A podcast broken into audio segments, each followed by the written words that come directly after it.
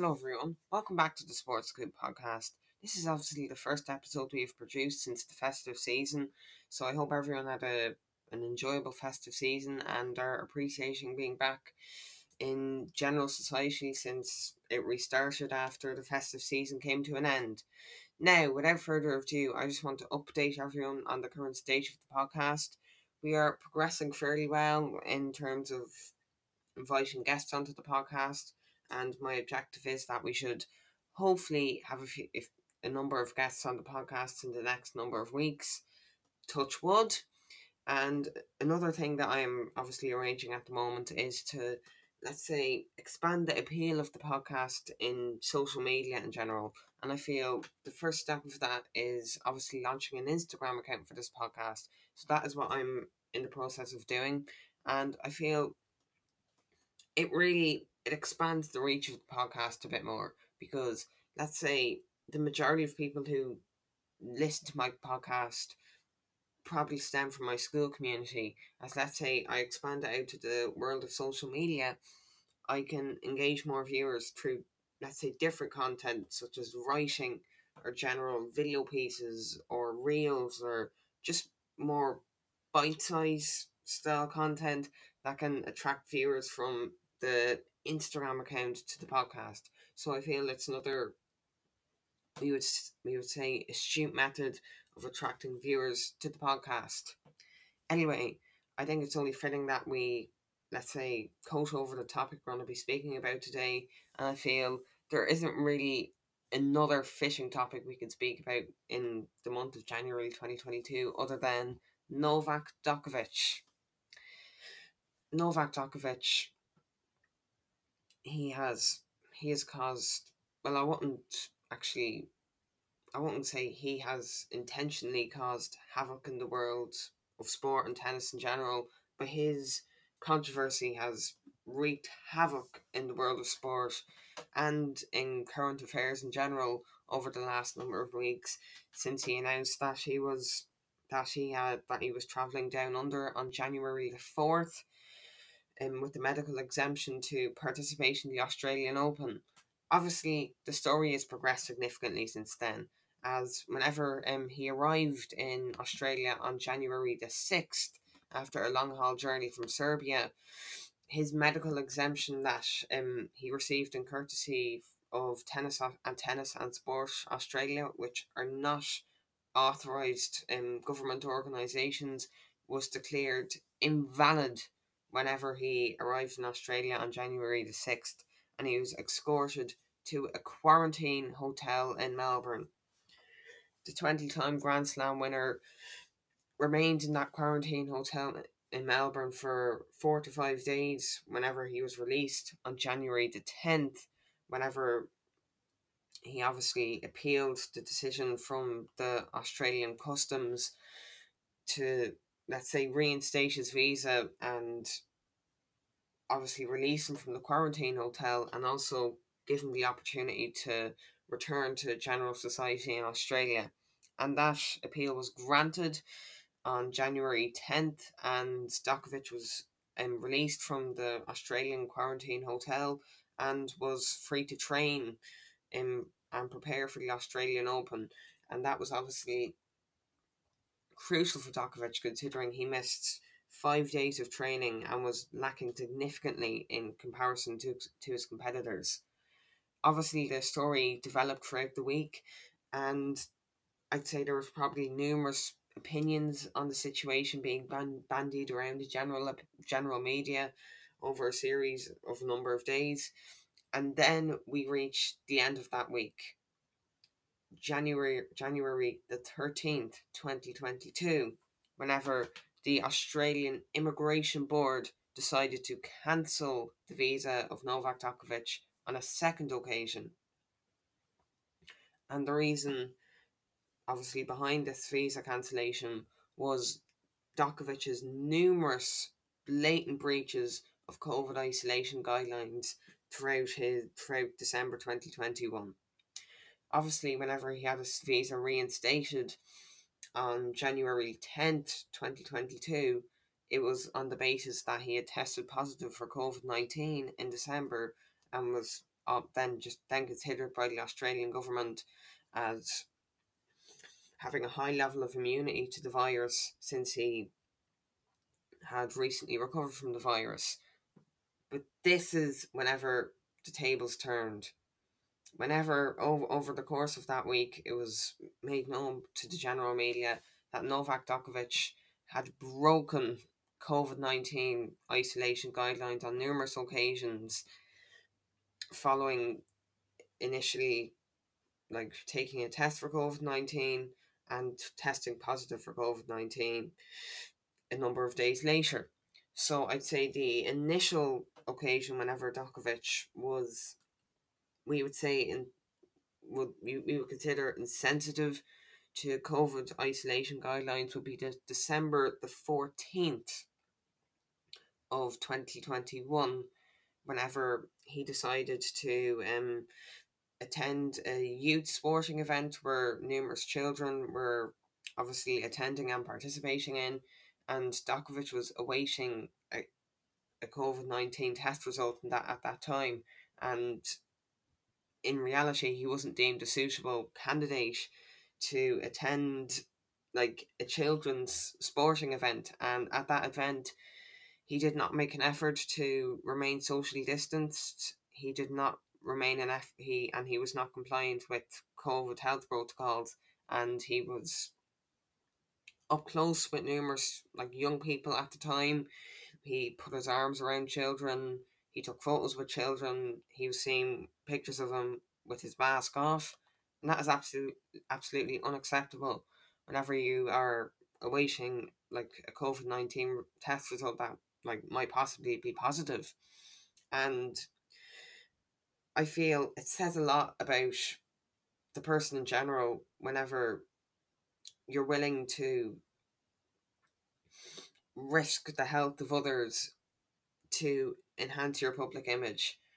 And you could... and. It, And let's say in comparison to one of his greatest rivals in the game, Rafael Nadal, he held, let's say, we would say, mini interviews with children upon his arrival in Australia, but he decided that it would be a controlled event in like correlation with covid nineteen guidelines.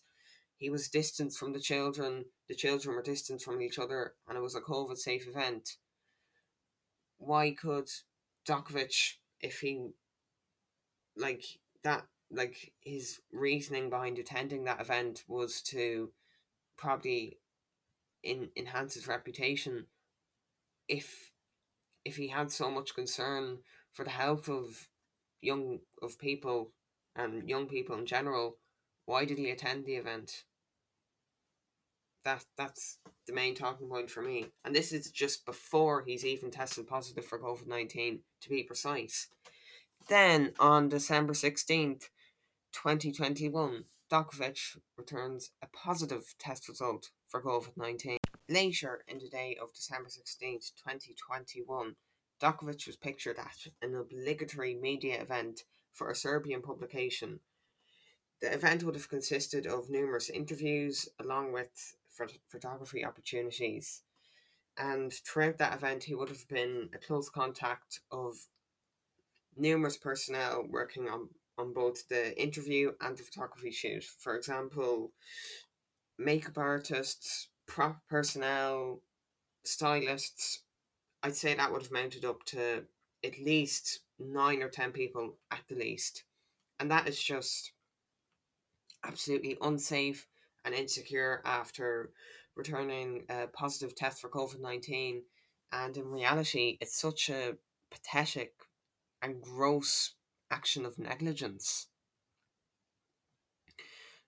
Also in that week, Djokovic is pictured in Belgrade, the capital of his home country, Serbia, at a basketball game between where um, the Barcelona um, basketball team were participating against the Košarka basketball team, who were who are uh, home basketball, who are like the we would say the resident basketball team in his hometown of Serbia.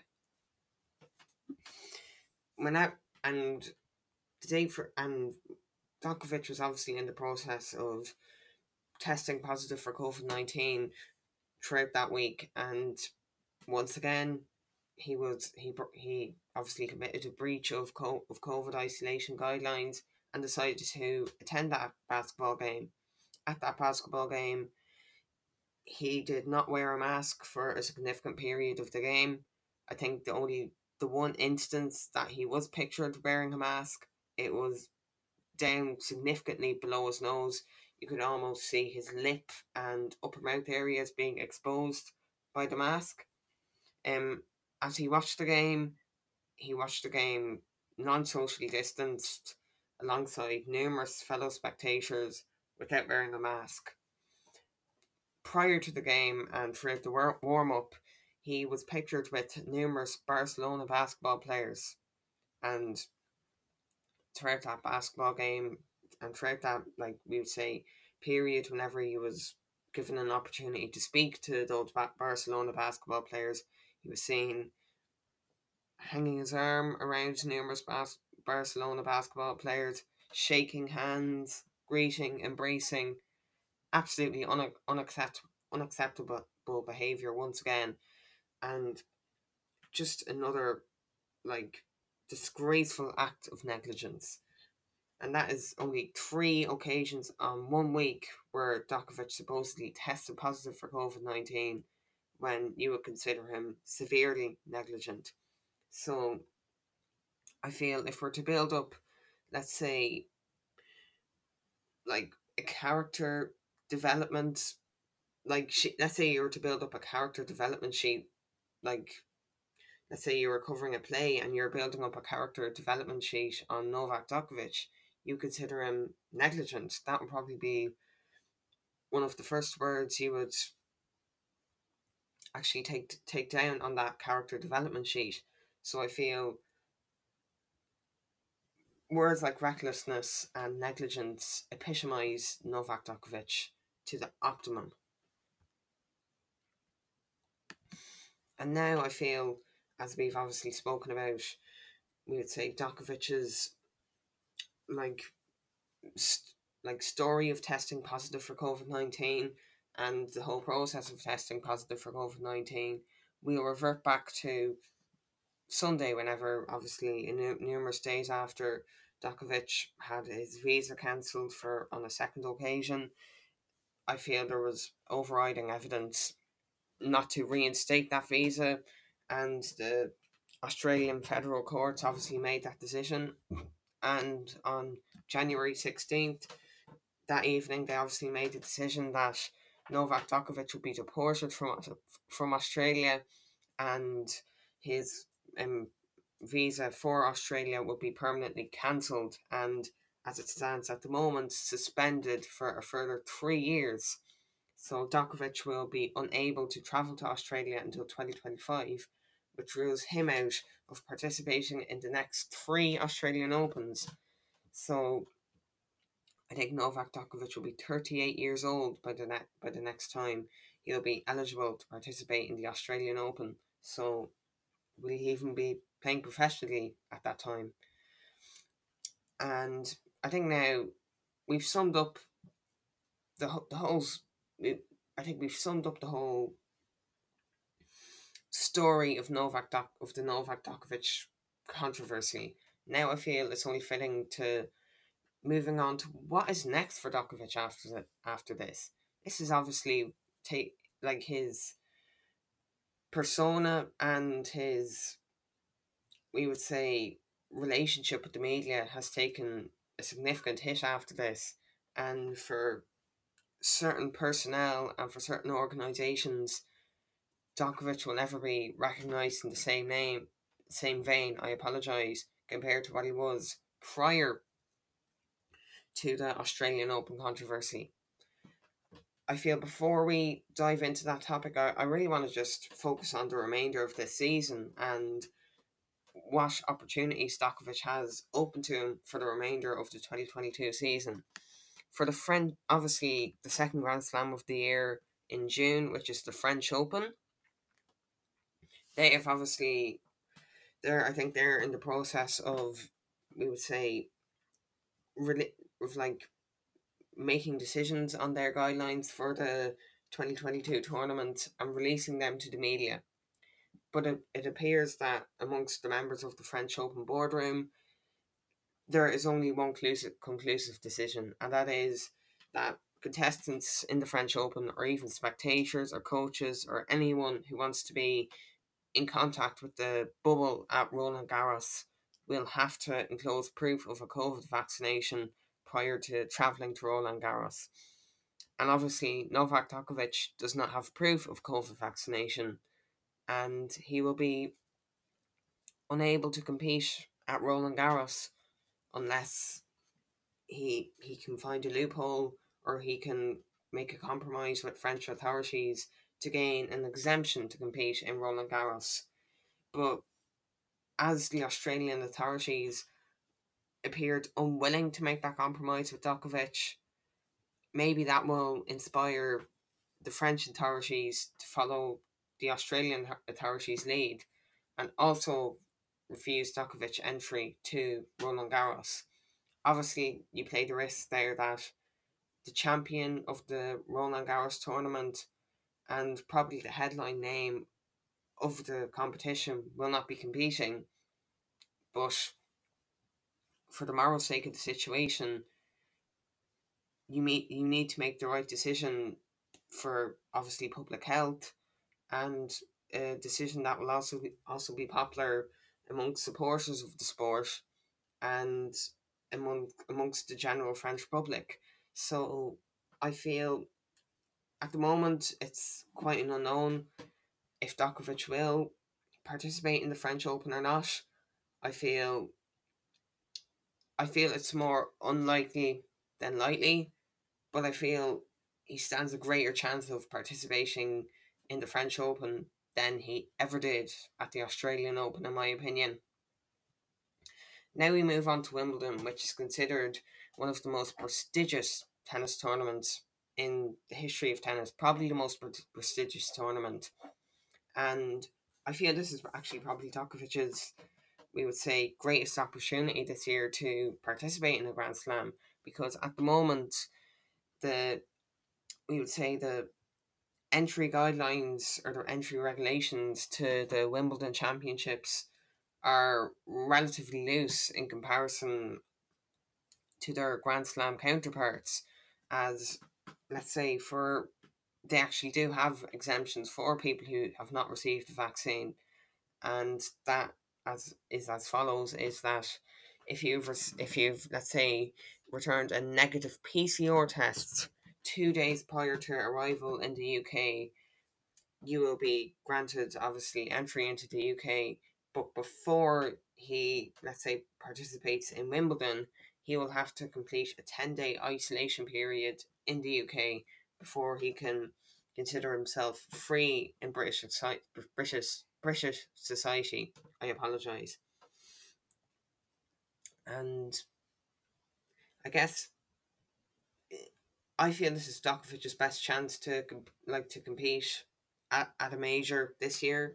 I feel if he is willing to abide by the, the regulations that Wimbledon have obviously set out and the British government have as well, I feel he will participate. I feel the I feel that this is finally an opportunity to maybe reintroduce the best player or one of the best players in the world of men's tennis into the game, because I feel it it gives that it gives let's say maybe like a A six month like breather period for, we would say, the controversy of the Australian Open to, we would say, relax and move off into the background, and also for Djokovic to enter the U K in not such a dramatic or controversial manner.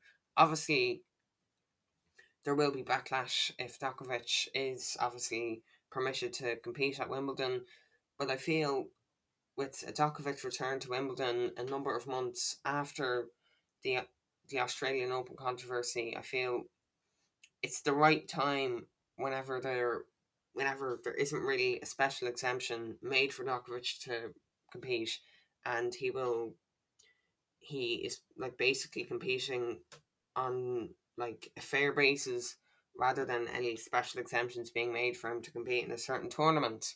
As we move on to the final Grand Slam of the year, that is the U S Open. And I feel, I appear that the U S Open will be a similar case to the Australian Open.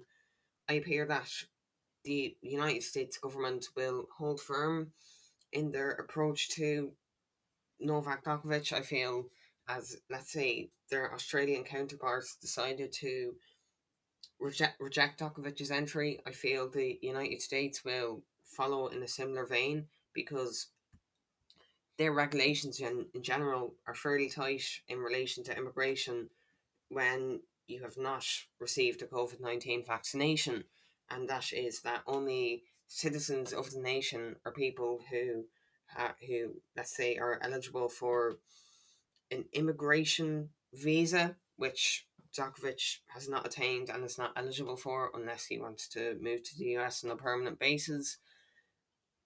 Those are the only two parties who have exemption for entry to the, to the United States, while Djokovic, he does not have that exemption. So I feel that the United States government will hold firm, and I feel it's unlikely that Djokovic will compete at the U S Open in late August of twenty twenty-two.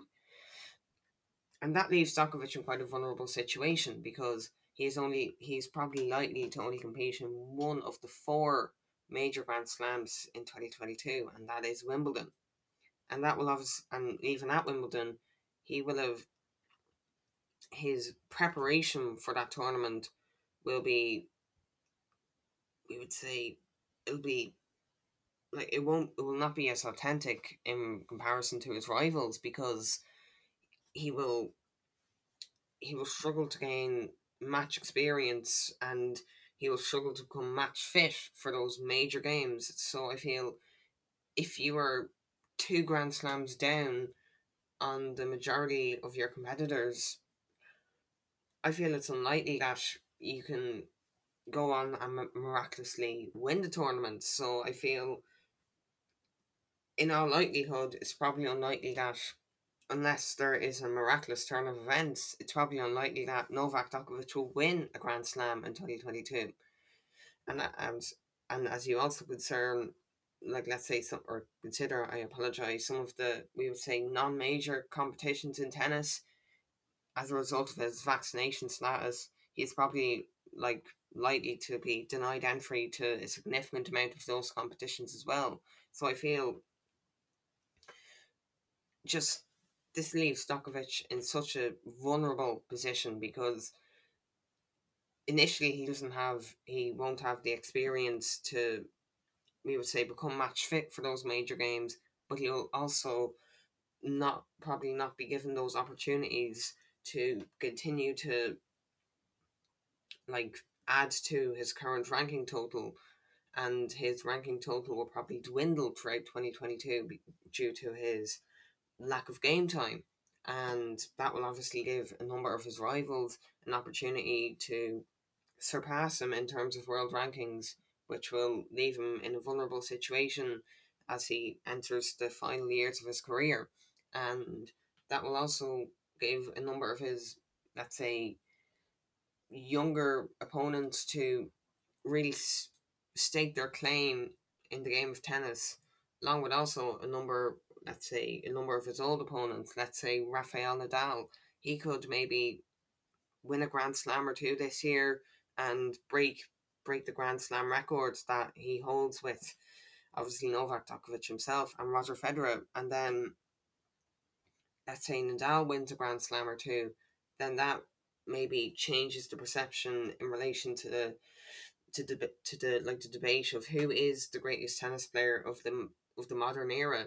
And so that could, like, Djokovic could maybe he could like the next number of months could prove costly in that in that debate, along with the debate of who is the best like player in, like currently in the world. And it's I feel it's really intriguing how Djokovic, like one controversy, he could lose so much more than he expected. He could lose valuable match experience. He could lose his status as the greatest tennis player of the modern era, which he was on track to attain. And his status as the world number one ranked player in the world and his genu- general reputation in the media, that is, I would say, n- like a number of major, like, positives in relation to Novak Djokovic that will have no longer stand with him, and the, let's say, the the attractiveness of Novak Djokovic to brands and to sponsors will no longer be as obvious as it once was. And you could see Novak Djokovic falling into a period of decline from this from this controversy, as just in relation to not not participating in tournaments and obviously losing his status as as the premier tennis player in the world. And it, it just it, it can, even those number of circumstances can have such a long-term effect on his final years of his career. And even though Djokovic's, let's say, his general reputation has never been um, probably the greatest, it would be disappointing to see one of the greats of the game, we would say, fall off his throne as a result of a controversy, rather than losing that his spot on the throne on the court. And I feel that's how sports works. I feel the greatest competitors, the greatest teams, they should rise to acclaim on the pitch, on the court, on the track, and they should, in my opinion, they should lose those crowns, those titles, and that spot on the throne, on the pitch, on the court, on the track. So I, I feel that, that even in general for tennis, we could lose so much as a result of one controversy. The sport could lose so much because, I guess, the the like the, the greatest player of their generation doesn't fulfill their full potential and loses their spot on the throne as a result of the controversy. And the game is obviously, it like it, it really it it it overshadows what a wonderful sport tennis is as a result of this controversy that will probably probably plague the sport for a number of years.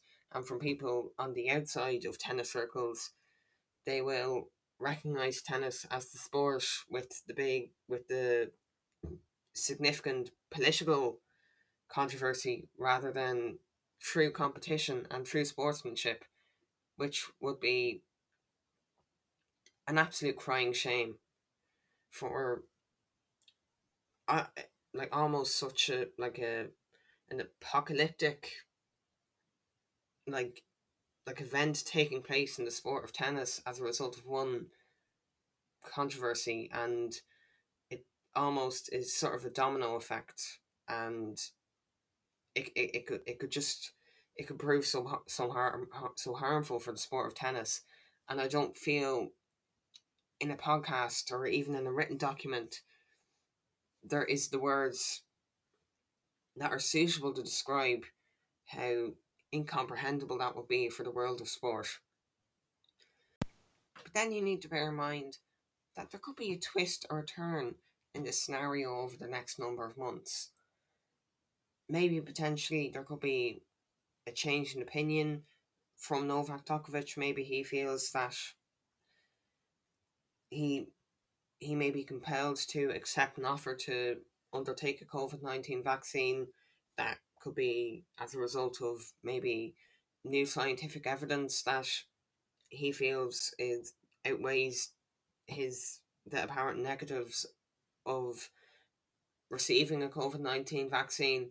Or it could be potentially pressure from media or sponsors to reboot his career, that if he obviously accepts the offer to take a vaccination, he could return to the top stage of world tennis again and recover from this controversy. And despite his reputation being relatively subdued throughout those fight, throughout that, we would say, that latter period of his career, he could probably recover to around seventy-five percent, like, point of where he was compared compared to prior to that scenario and the controversy. And I feel that would obviously create a lot of positive scenarios for tennis as well, as we would continue to see one of one of the greatest players of, of that generation, if not the greatest player of the generation, continue to hold off these young and valiant players and brave players breathing down his neck, trying to remove him from his throne. And maybe we could see that rivalry develop over a number of years rather than it sort of it interchanging in the face of controversy. So I feel it it would be a positive if the if let's say the scenario probably we would say moved through towards that route rather than it moving towards the other route, as even though Novak Djokovic may not be the most likeable character amongst supporters of tennis, and maybe in the general world of politics, he, it, I feel it could positive, positively impact sport if, let's say, Djokovic and the world of tennis recovers from this scenario, and we continue to see many incredible and enthralling games of tennis over the next number of years, as we would say the iconic but rather tumultuous career of Novak Djokovic comes to an end. Anyway, I hope the viewers of the SportsCoup podcast thoroughly enjoyed that, we would say, recap on the recent Novak Djokovic cont- controversy, and I hope any viewer who may have considered the like situation confusing and may have been unclear on how the whole situation manifested, I hope they have found clarity throughout this podcast, and if they haven't, I am fully open to recommendations on how to improve the podcast. Obviously, I updated the viewers on the current progress of the podcast earlier on in the podcast, so I feel there isn't really a pressing need to do that in the future. So I feel without further ado, um, I feel... I, I wish all the viewers of the SportsCoup podcast a positive week and a productive week, and I hope to speak to everyone soon. Goodbye.